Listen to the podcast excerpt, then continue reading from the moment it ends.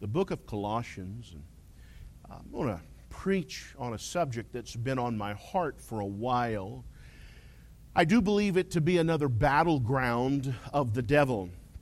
In the Bible, uh, says that is as much as that in all the warnings, and uh, I'm amazed in my life uh, the people that I've run into that have an ideal on what church is to be, how a service is to be conducted.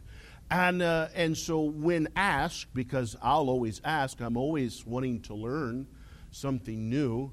Uh, the service should be this way based on what? And most often I'll get, well, just how I feel. Okay.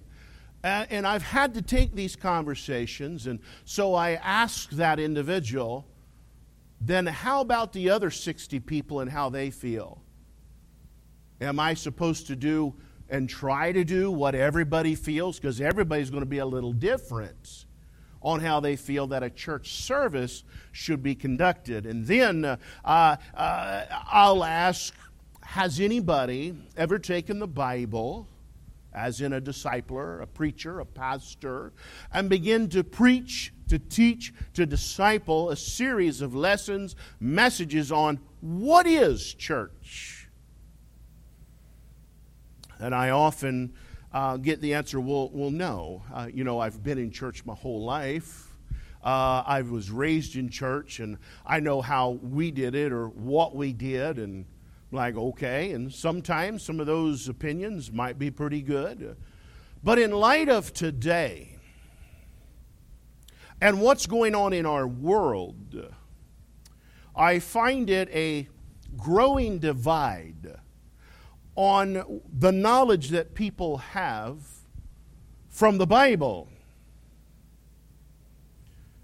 and how it doesn't line up with what the Word of God says and what is a local New Testament church, what is it? Hence the title, Church, what is it? In my time, I've asked this question and, and, and got this answer Church is something that man thought up to get money out of people. And you know, it'll be in the message. Um, sometimes that's how that cookie crumbles. And the Bible, though, warns us about that. He says, yeah, there are going to be churches, there are going to be false prophets or false teachers that appear to be gods, but they're not and they will allure, they will make merchandise from the people. So the Bible warns us about that, and we should not be deceived or fall prey to that. Now, Lord willing, I'll try to preach a series of messages. I've got a bunch of titles written down. I don't know what the Lord will do about that because we have Father's Day to get to, but that's a couple of weeks away yet. And I'm excited about that. Uh, I'm already got the message for that. And God had given that to me a month or so ago. I'm going to preach fathers on standing in the gap. And so you don't need to miss out on that. And one of the main jobs of a father is to stand in the gap for his family. So we'll get to that and we'll have a break from this series, but I believe that this to be a fitting place to start this series on what is real church. And maybe some of you, now, maybe not all of you, maybe nobody. Again, so we're back on Sunday school lesson. It's hard to look in people's hearts and see what you're thinking. I, I, I don't know what you're thinking right now. Some of you are probably thinking, where is this clown going this morning? And, and, and what I'm doing, maybe you know, maybe you don't know, is I, I've been praying and searching how to take off. And so I'm feeling things out until the Holy Spirit gives me the green light go through that door. Sometimes that happens. Sometimes I can hit the ground running. So I don't really know what you're thinking. Now, sometimes your body language, I can get pretty close to what's going on.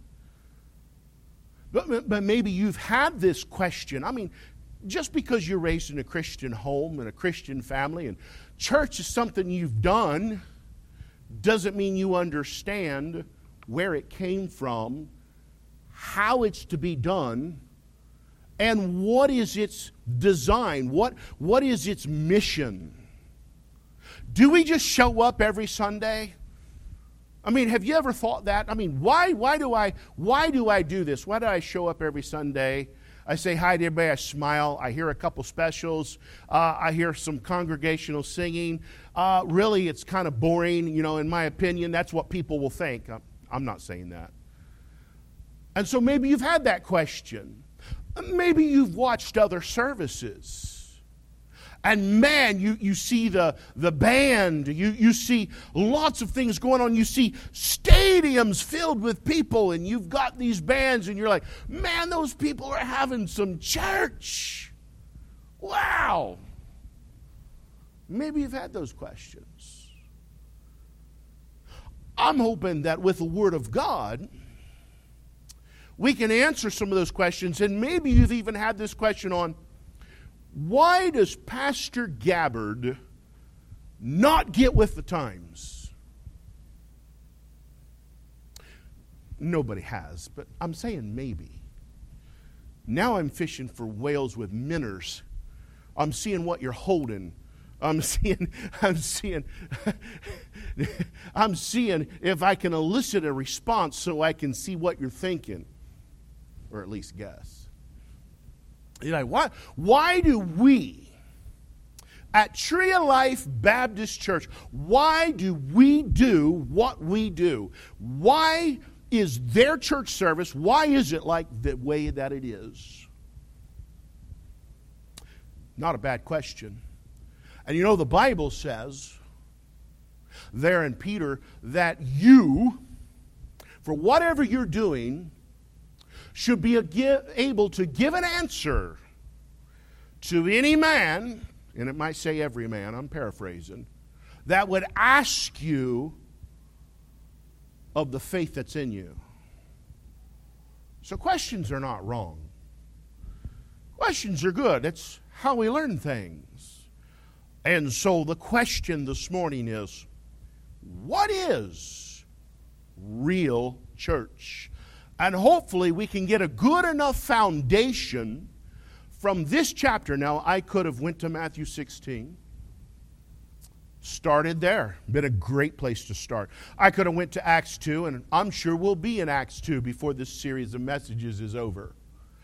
I actually could have went to ephesians 2 about verse 20 and could have preached the message and made the points from there we could have went to Revelation.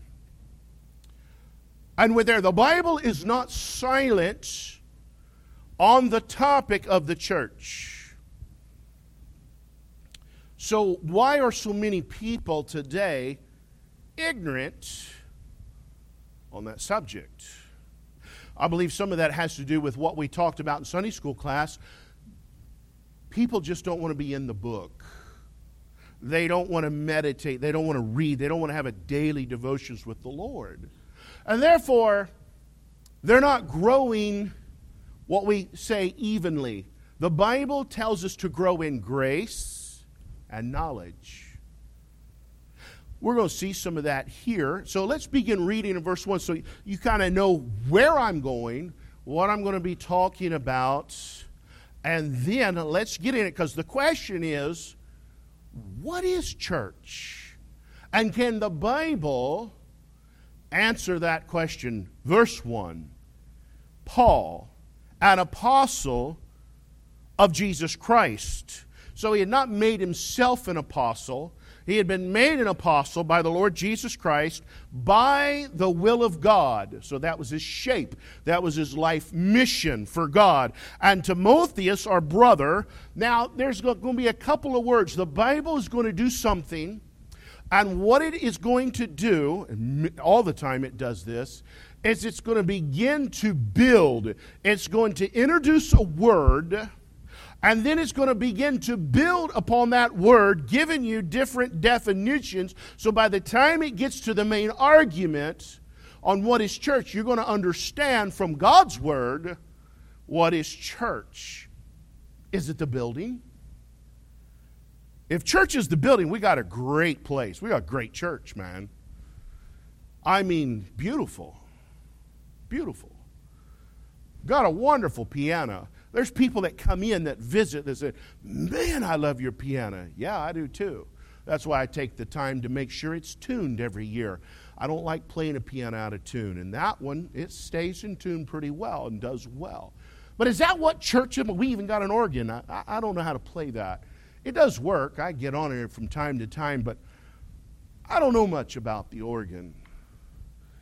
I always think about a monkey, and I'm a monkey on. I, I don't. My mind. I'm not saying organs, but I like organs. I'm saying I can't play one. I feel like I'm that monkey. Maybe it's entertainment. I don't know. Maybe. But is that what makes up a great church? And so, what he's beginning to do here, he says, to the saints and faithful brethren. Now he's bringing brother into the subject, and he's saying brother. So now he's talking about family, people, saints, which are at Colossae. So this is the location. Grace be unto you and peace from God our Father and the Lord Jesus Christ. We give thanks to God and the Father of our Lord Jesus Christ, praying always for you, since we heard of your faith in Christ Jesus and of the love which ye have to all the saints. So now the Bible's beginning to work together in harmony. A couple of weeks back, I said that you're being managed by one of two beings either God, and it has a particular set of results, or the devil.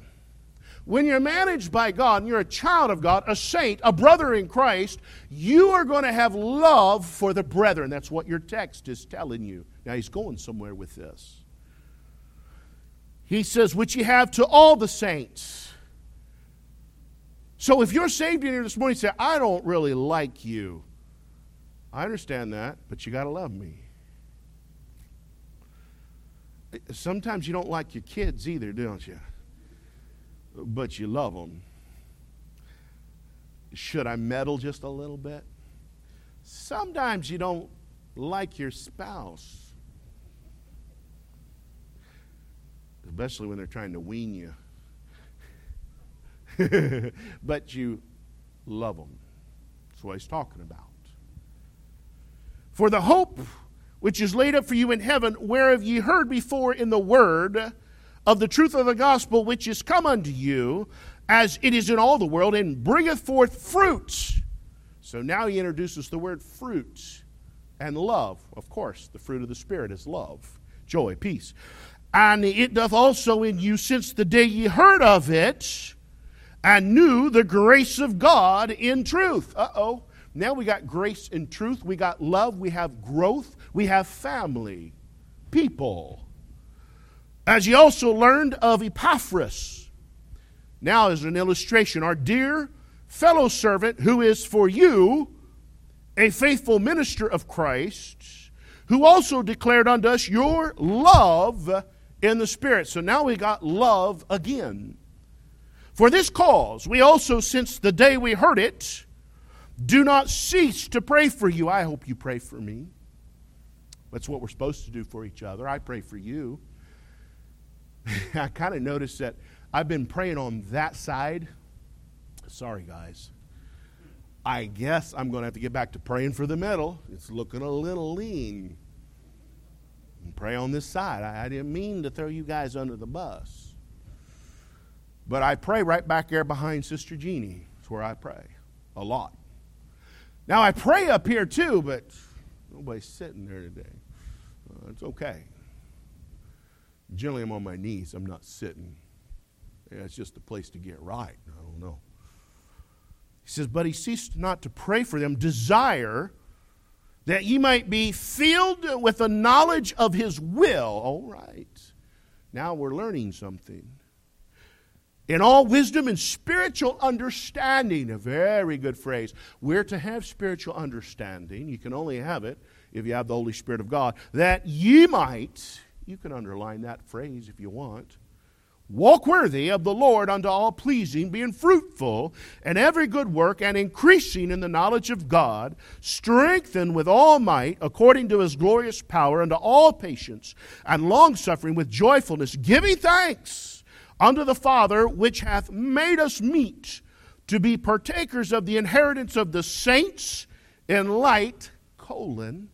Now he's going to comment on the phrase he just said who hath delivered us. This is what happens when you get saved.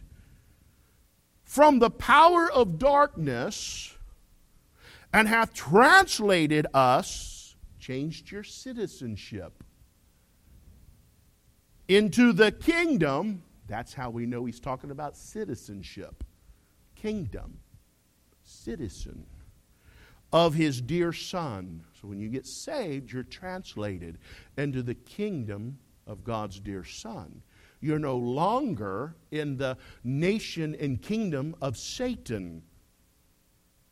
Now, we could preach on that, and I won't because that's not the scope of the message. We could preach why do so called people that are called saints or call themselves saints still living like they're in the kingdom of the devil?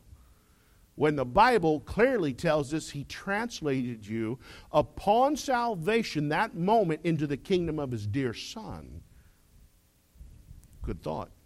And whom we have redemption through his blood, even the forgiveness of sins, who is the image. Now, the Bible, this is so full we could spend the rest of the year just preaching these words, and I'm not. And I've got to hurry, or I'll, I'll be get through just reading the text today, not ever get to the message. I'll comment on this later.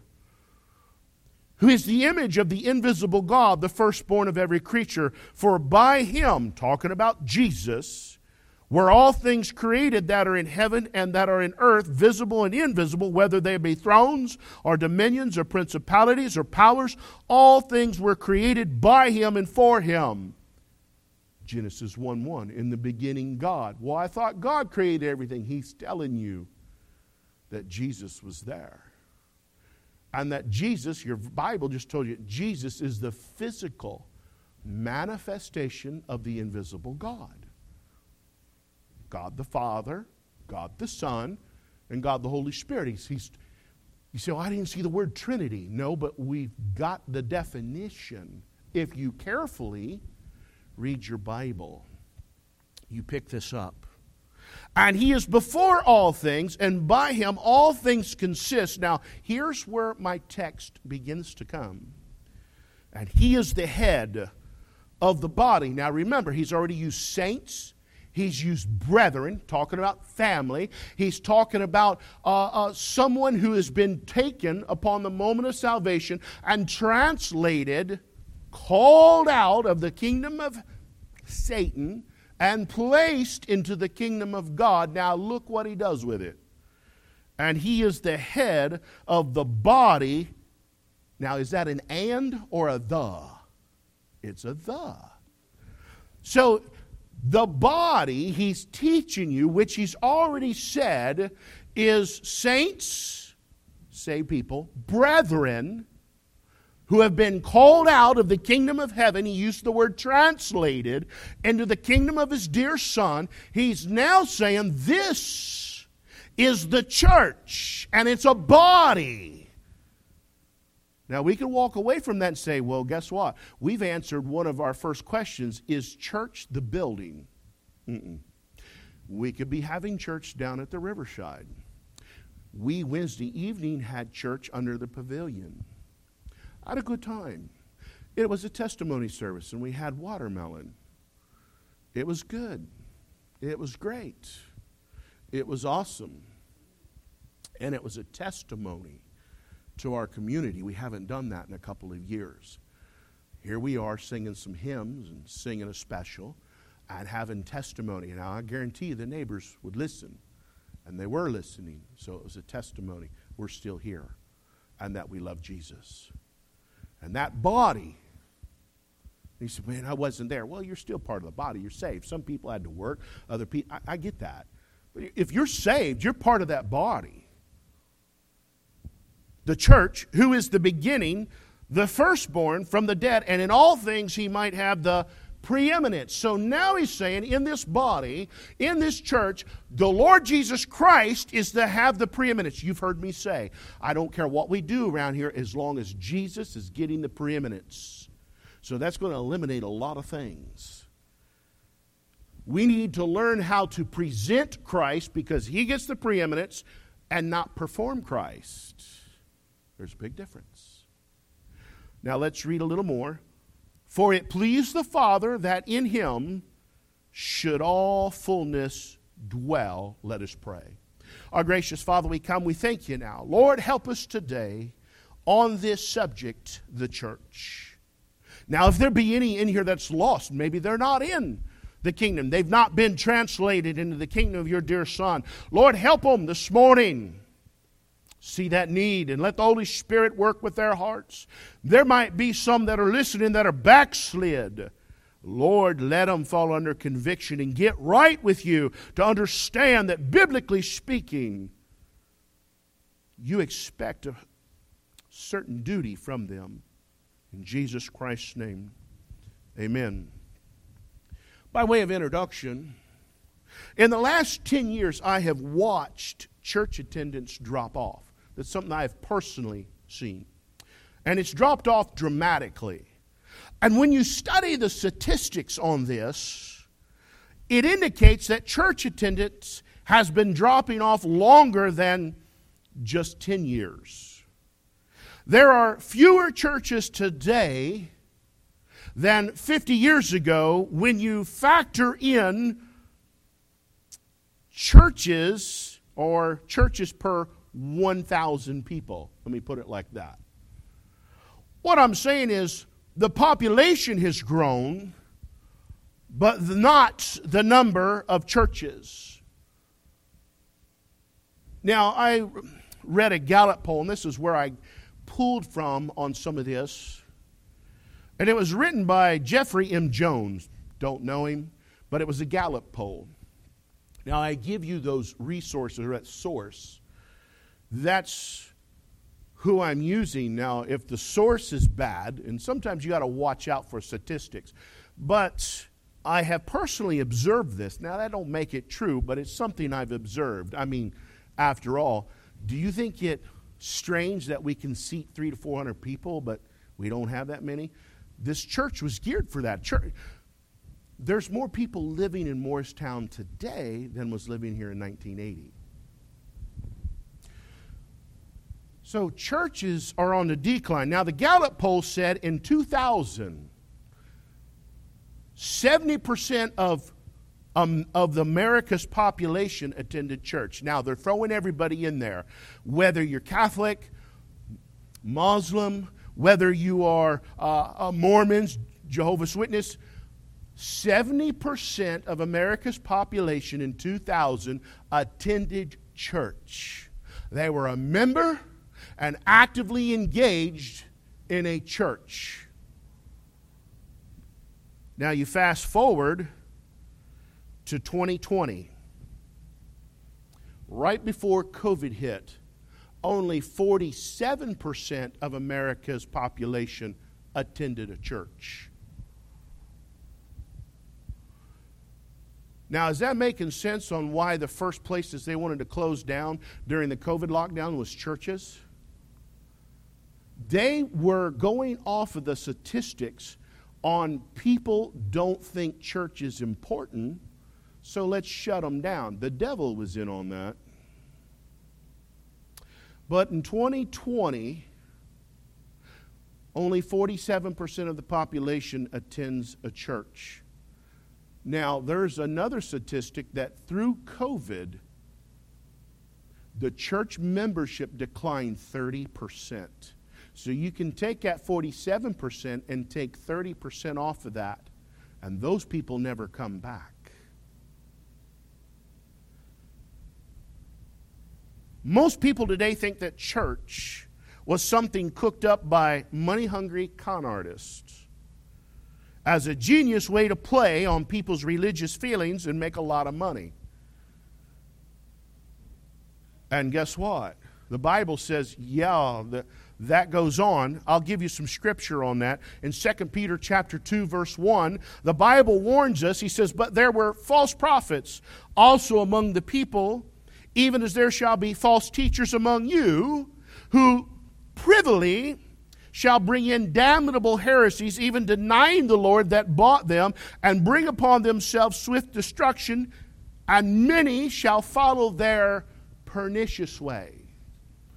Now, that word pernicious means doing harm, but a little bit at a time. And so they begin to introduce, or these false prophets introduce things into the church that the Bible never intended for us to have in a service.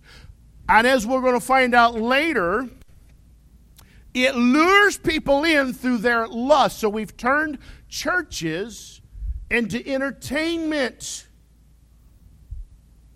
instead of worship. Now, some people, they think church is about entertainment, where people go to be entertained in a club members only setting, paying visitors welcomed, of course. And then Second Peter goes on to say in chapter 2 verse 18, for when they speak great swelling words, live your best life now. You tell God what you want and he'll give it.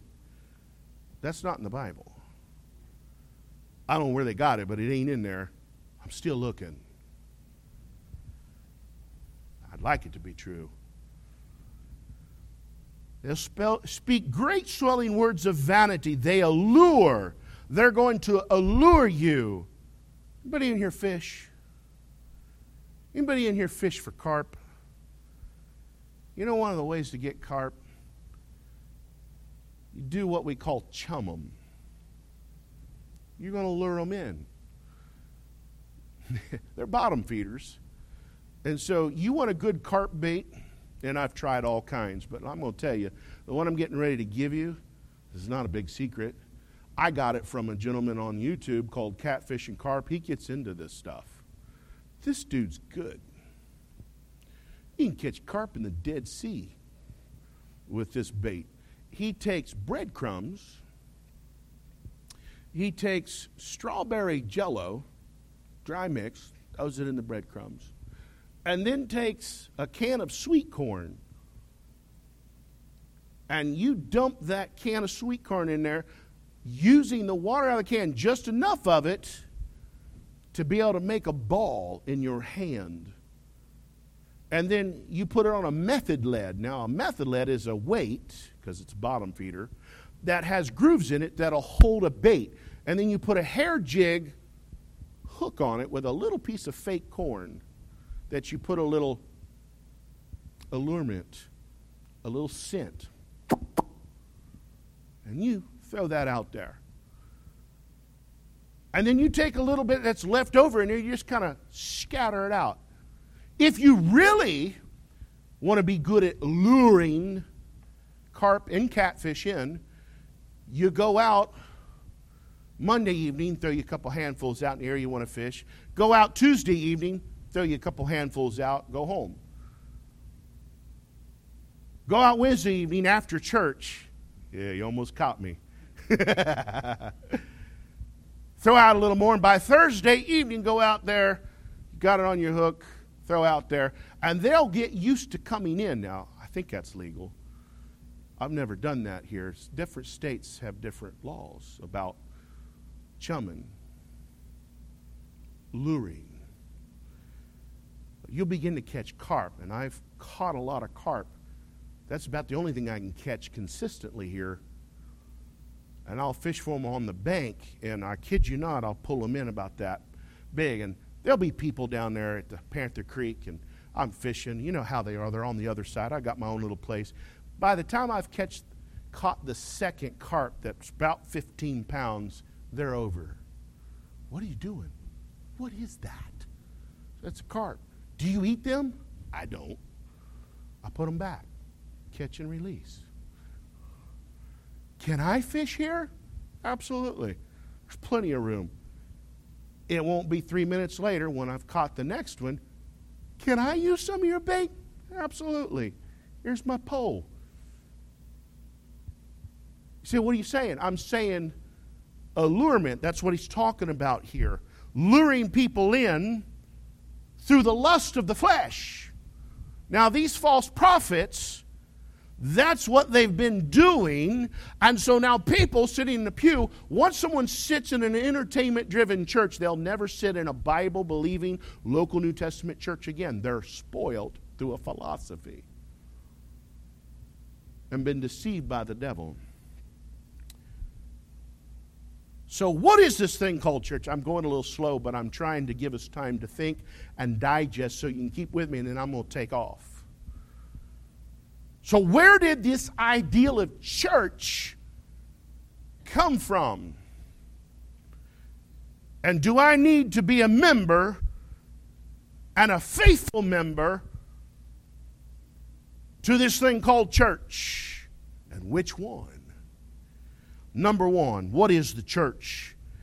Well, as I've tried to point out in my feeble way, it is a called out assembly. That's what he's saying. It's been called out of the kingdom of Satan and placed into this body. He says it's the kingdom of his dear son, but then he says it's a body and it's a church. And by the way, the word church, and I rarely do this, and don't think I know Greek because I don't, but it's ecclesia. And it means called out, assembly. And the Bible in English even defines that there in Hebrews chapter 12, verse 23 says, to the general assembly and church. Now, he didn't say the, he said and church. So he tags it and puts it together. So, church is an assembly of believers who are saints and brethren, who have the Holy Spirit of God living inside of them, who've been translated into this body by the Holy Spirit of God. And he's been separated from the, he says, the power of darkness, verse 13. So, what is this church? It's called a called out assembly. That's why here's some things here about this church. You say, Well, I want to be a member. And I, I don't push that. I'm, I'm uh, yeah, I want you to be a member, but you need to, one, be saved, born again, and be able to give me a testimony of that. Two, have been scripturally baptized like Christ was, immersion. You need those two things before you can join a local assembly or at least a Bible believing church. So, I don't need money. Well, we'll take that, but no. Biblically speaking, you need to be born again I've been scripturally baptized. Now, here, if you want to be a voting member, you say, Well, I want to be a I want to be able to get involved, then you need membership class and discipleship. Now, if you don't care about none of that, you can still be a member. That'll be depend on what you want. But church, biblically speaking, is a called out assembly that's been separated from the power of Satan. From the power of the world. That's why he says, and love not the world. You say, okay, what's he saying? Is he mean I can't love uh, us, the Smoky Mountains? No. Uh, is he saying I, I can't enjoy sports no more? No. What he means there is the philosophy of the world, the ideology of the world. Lo- don't love it. Don't fall in love with it. it. It'll spoil you in Christ. So you've been set free upon the moment of salvation from the power of Satan. You're no longer a citizen of that country. From the power of the world and its ideology, and then from the power of the flesh, which will probably be the biggest enemy you face in your life your own flesh. Because it's going to get the case of I don't want to. I get that from time to time. Especially if you mess with my sacred cow. I got one. You say, what is it? Food. Now the Bible says God set me free from the power of the flesh. Colossians 2:11, because you're right there, tells you that when you got saved, he performed a spiritual operation cutting your flesh away from the soul and the spirit. There's separation. yeah, yeah, well, then why is it so powerful?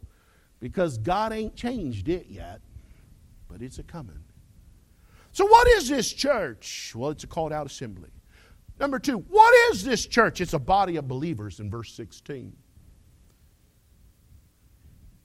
Talks about believers in Christ. In verse 18, sorry, verse 18. In Acts chapter 2, we got to go back there because I'm building foundation.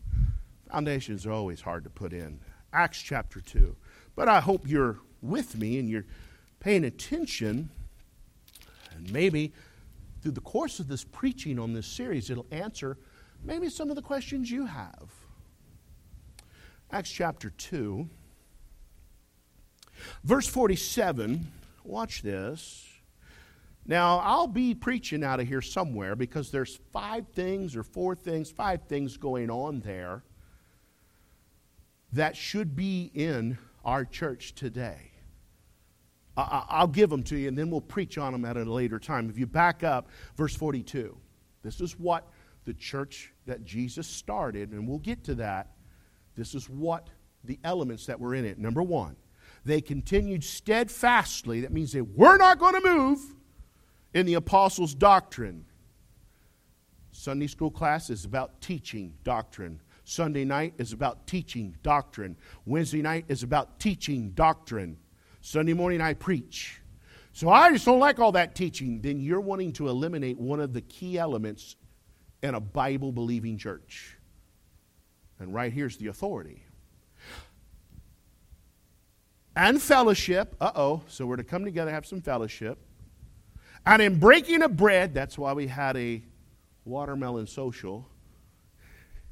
That's why Father's Day is all about breakfast. Fellowship and in prayers, breaking of bread and fellowship, it goes together. You see that? These are things that should be made up in the church. There's some people that believe, I don't think you should ever have any food inside of church. And they won't eat with you if you're having dinner on the grounds.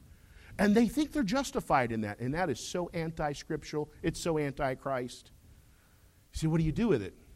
It means more food for me, so I don't really say a whole lot about that. And fear came upon every soul, and many wonders and signs were done by the apostles, and all that believed were together, and all things common, and sold their possessions. You want the New Testament on giving? Because we're going to talk about that, because one of my last sermons is going to be defund the church. Now, here, people were given it all. Most people I deal with, and I ain't preached on money in a while I'll preach on tithing. And people get mad. Hey, 10% Old Testament. They look at me. People quit coming to church. You just want to raise. No. No, it's Bible. I'm using the face they used. You can laugh. But they think they're so righteous. Well, right here, New Testament, and they sold their possessions and goods and parted them to all men as every man had need. They gave it all to the church. Oh, preacher, I ain't doing that. Okay. So then you want to fall under the 10% rule. Right here, New Testament, give it all. You can't outgive God. I'm just reading it. We'll preach on it later. Don't, don't, don't let me lose you now.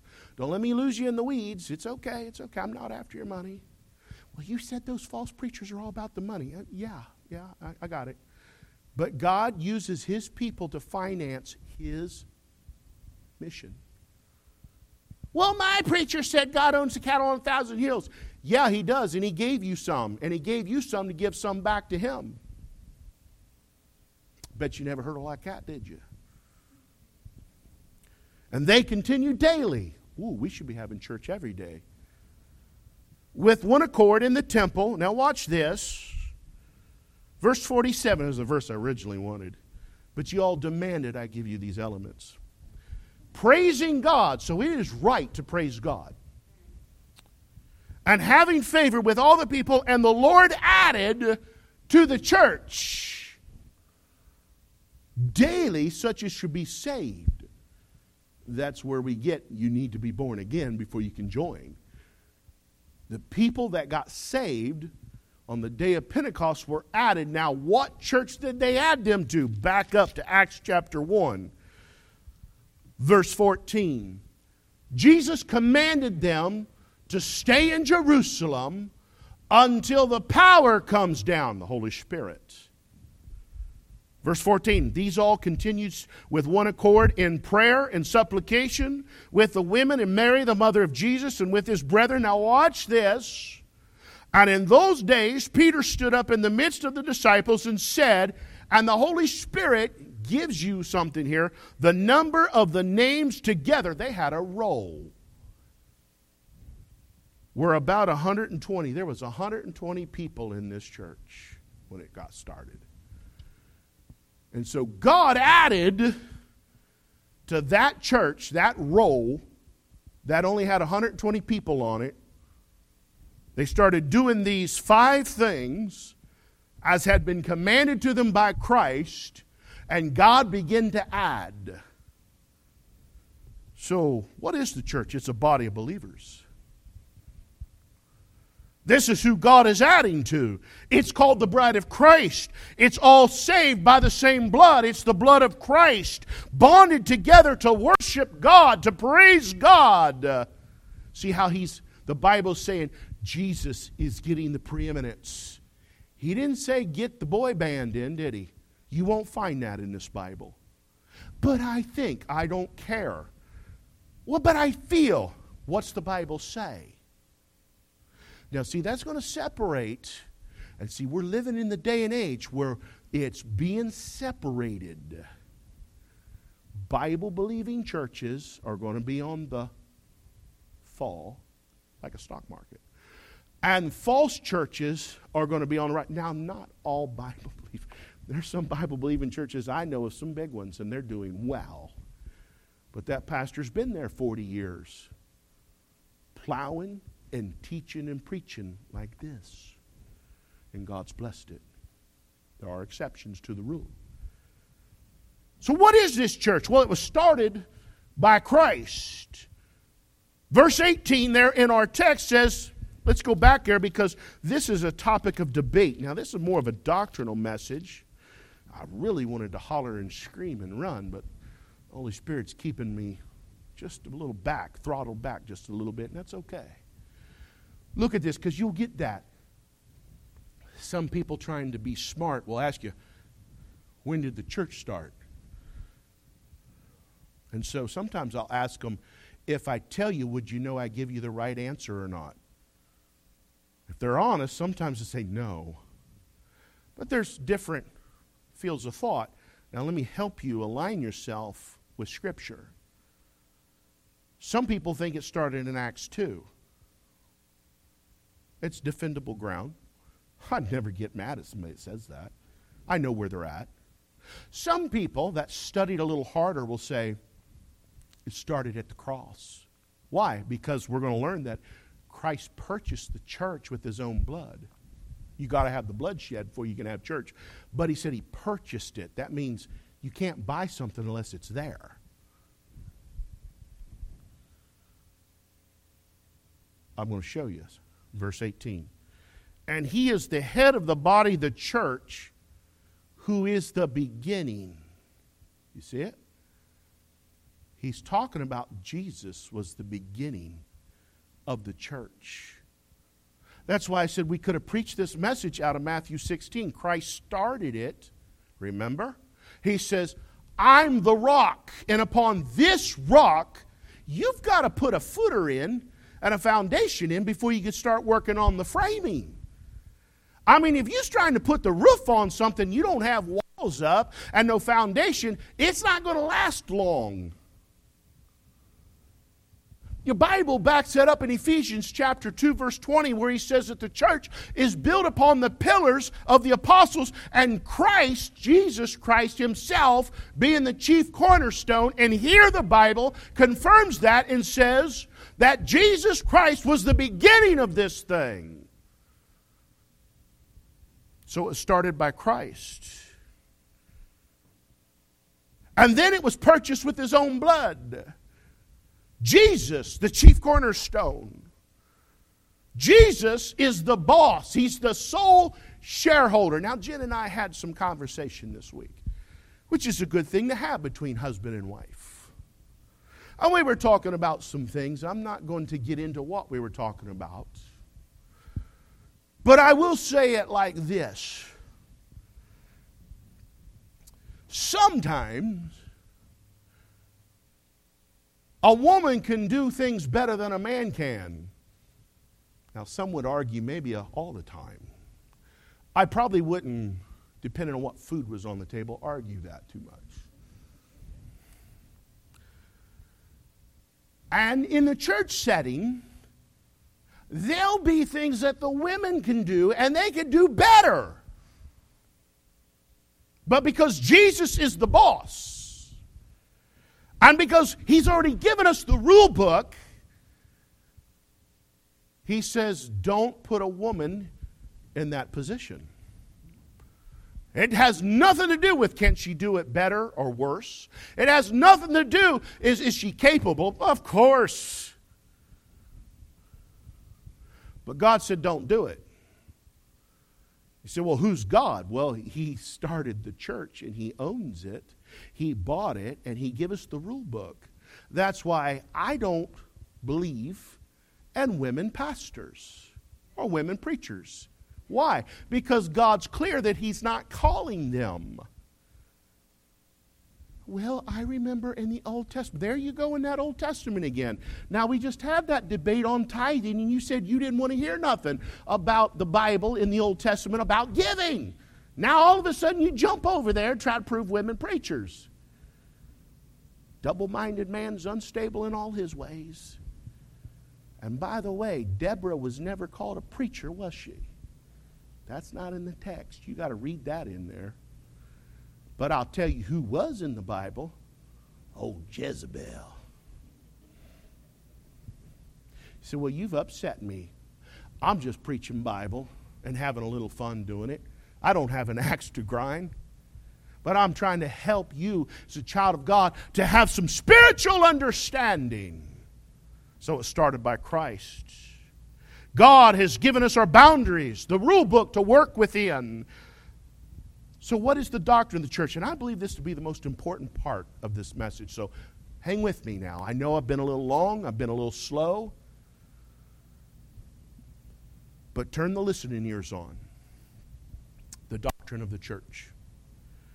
You know, you can be wrong about a lot of things concerning the Bible and the church. There's different denominations. It doesn't mean those people are lost because they don't agree with you or see things the way you do. You can be wrong about a lot of things on the Bible and about church, but you cannot be wrong about Jesus. If you in this life are wrong about Jesus and who he is, you'll spend eternity with the devil in the lake of fire. Now, doctrine's very important. Number one, Jesus Christ is the only way. Jesus said, I am the way, the truth, and the life. No man cometh to the Father but by me. You can't be wrong about Jesus and go to heaven. You can be wrong about church membership. You can be wrong about what kind of music we should have in the church. You can be wrong about how you think things should be done versus what uh, somebody else thinks. But if you're wrong about Jesus, you'll split hell wide open. And it's our job as a church to make sure people are not wrong about Jesus. Now, right here in our text, and I got it in my notes, called a bonus. Because I was looking at this this morning. I already prepared the message, but there's something that popped out. You're going to have to believe in the virgin birth. Now, I was doing some studying this week, and there are other religions and other beliefs, and you get into mythology, and just about all of them will have uh, a myth or a legend about a woman who is a virgin giving birth to a god, a god man. You find that out when you begin to study about ancient Babylon and you get into Semiramis and then you get into her son, who she said was virgin born, Tammuz. You can't be wrong about Jesus. It only happened once. There's only been one virgin birth, and that's the Lord Jesus Christ. He was born of a virgin. He was the seed of God, not the seed of man. You can't be wrong on that. But here, Jesus is God manifest in the flesh. You cannot be wrong about who Jesus is. Look at verse 15. In your text, Colossians 1, verse 15 says, Who, talking about Jesus, is the image of the invisible God. The Bible is clear to tell us that God is a spirit. No man has seen God at any time. And God must be worshiped in spirit and truth. And so people say, well, then who did Abraham talk to? Because he said he seen Jehovah. And then Jesus says, before Abraham was, I am they seen Jesus. This Bible says that Jesus is the physical manifestation of the invisible God. You can't be wrong about that. You know, there are people that believe that no, Jesus is not God. Jesus is just a man. Jesus might have been a created angel. Jesus was a robot that God created to pay the sin debt. They might believe that he was sinless. They might have believed that he uh, died a substitutional death, but they will not believe that he is God manifest in the flesh. And let me tell you, if you're wrong about that, you're going to hell. Jesus is God. Now, you have people run around, they're Jesus onlys. They don't believe in the Trinity. They say the Bible don't teach it. The Bible never uses the word. The definitions there, it's all through the Bible. It's there in Genesis 1. Let us make man in our image.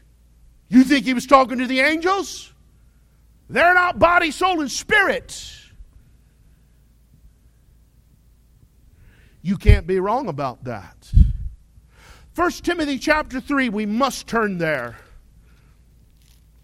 And I'm almost done, folks. I'll wind it down.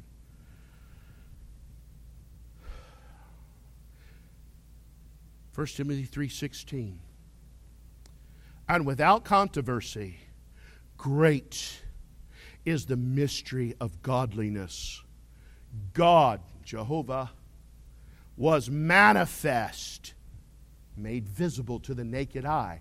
Wait a minute, nobody's seen God at any time. Read on. In the flesh. Now, who become flesh? John 1 1. In the beginning was the Word, Word was with God, Word was God. And the Word became flesh. Jesus. Oh, it's a mystery? Yeah, a lot of people miss it. And if you miss it, if you're wrong about it, you'll die and go to hell. You can't be wrong about the doctrine of God's church that Jesus is God. We had some people come in here a couple few months back. They're going to straighten me out on that. Some of you folks heard it because you were out in the vestibule and I was back there.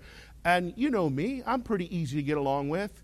As soon as he started saying, No, Jesus ain't God, these you can ask them, they started hearing me get a little loud. Yeah, amen. I said, You're not going to fit in around here. Because this Bible's clear on it. I showed him one verse of Scripture. 1 John chapter 5, verse 7. Let me give it to you for the online audience.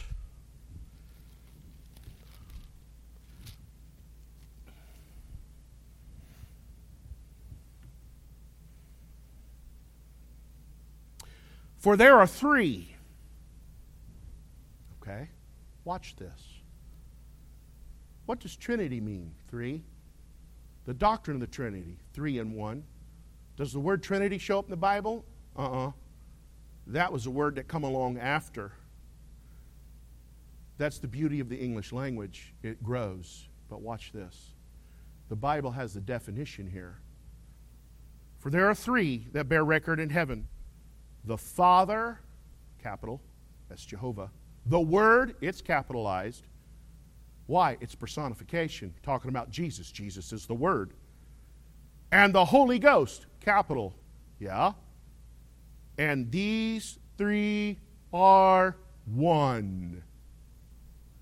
Bingo. There it is.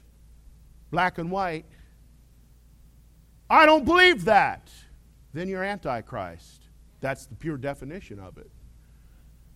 You're not a saint of God. You're not a brother in Christ. You're not a sister in Christ. And if you remain wrong on this, you'll die and go to a devil's hell. You can't be wrong on this doctrine. You can be wrong on a lot of things. You might even think we don't need to sing out of the songbooks. Maybe you think we need a praise team. If you're wrong about Jesus, you'll die in your sins, go to a devil's hell. Jesus was sinless. Jesus died a substitutional death. Jesus rose bodily from the grave. And today he's sitting on the right hand of the Father. And Jesus is coming back for his bride. And we are sealed by the Holy Spirit unto the day of redemption. I'm going to stop there. There's more. But I believe that to be the most important part of this message is you cannot be wrong about Jesus. Jesus is the only way. No man's going to approach the Father trying to bypass the Son. This Bible says that those three God the Father, God the Son, God the Holy Spirit are one. Three in one. It was so in depth and complicated, we come up with a word called the Trinity. And so devils try to say, well, that word Trinity is not in the Bible. Neither's Christmas. What do you do with that? Ooh, I didn't like your tone just then. Oh, I'm not mad. But I am upset with the devil because he's led a lot of people astray and they're wrong on Jesus. Now, if you've been born again because you're right on Jesus, we can disagree on a lot of things. Love to talk with you about it. We can laugh and hee haw about it, and I'll show you scripture. Questions are good. But please do not be wrong on Jesus because it'll cost you eternity. Let's stand.